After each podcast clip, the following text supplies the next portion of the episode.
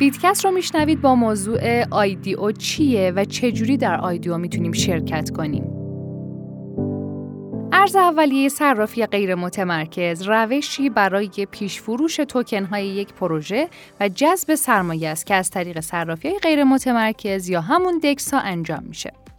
امور مالی غیر متمرکز یا دیفای طی چند سال گذشته به دلیل توانایی حذف واسطه های شخص سالس و استفاده از قراردادهای هوشمند به یکی از درخشانترین دستاوردهای شبکه های بلاکچینی از جمله شبکه اتریوم تبدیل شده.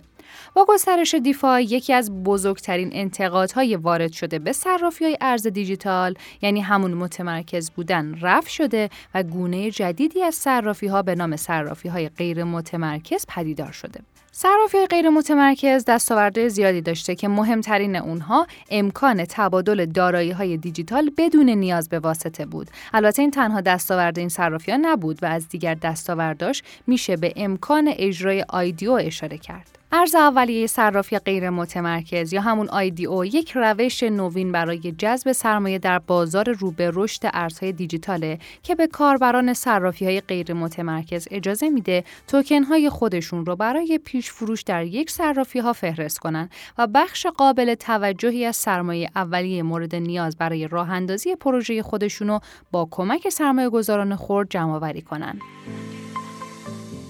IDO ها چطوری اجرا میشن؟ در مرحله اول طراحی یک استراتژی کسب و کار خوب.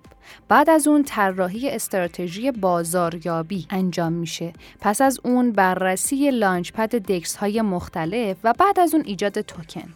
حالا در مرحله بعدش عرضه توکن جهت شروع فرایند جذب سرمایه رو ما استارت می‌زنیم. مراحل شرکت در یک آیدیو رو می‌خوام بهتون توضیح بدم. اول اتصال یک کیف پول وبتری. دوم احراز هویتشه. سوم داشتن توکن بومی لانچ پد چهارم قرار گرفتن در لیست سفید. و پنجمین مرحله استفاده از صرافی غیر متمرکزه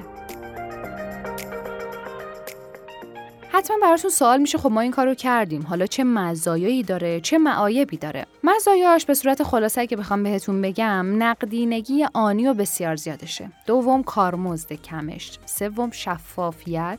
چهارم انعطاف پذیری خیلی بالاش. و در آخر امکان جذب سرمایه برای همه. در مقابل یک سری عیب هایی هم داره.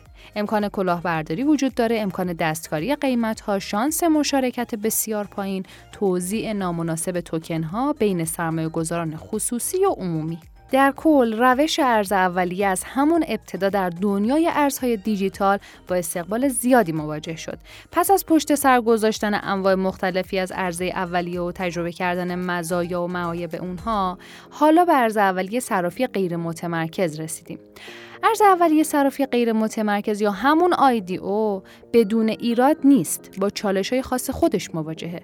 اما تا به اینجا موفق شده بعضی از مهمترین مشکلات انواع پیشین رو حل بکنه. این نوع از ارز اولیه به صورت غیر متمرکز انجام میده و این یکی از مهمترین دلایل ارزشمند بودن اونه. خب خیلی ممنون و متشکرم از اینکه تا آخر پادکست هم همراه من بودین. یادتون نره موضوعات جذاب رو برامون کامنت بذارین که حتما تو پادکست های بعدی بهشون بپردازیم. تا پادکست بعدی شما رو به خدای بزرگ بسپارم خدا نگهدار.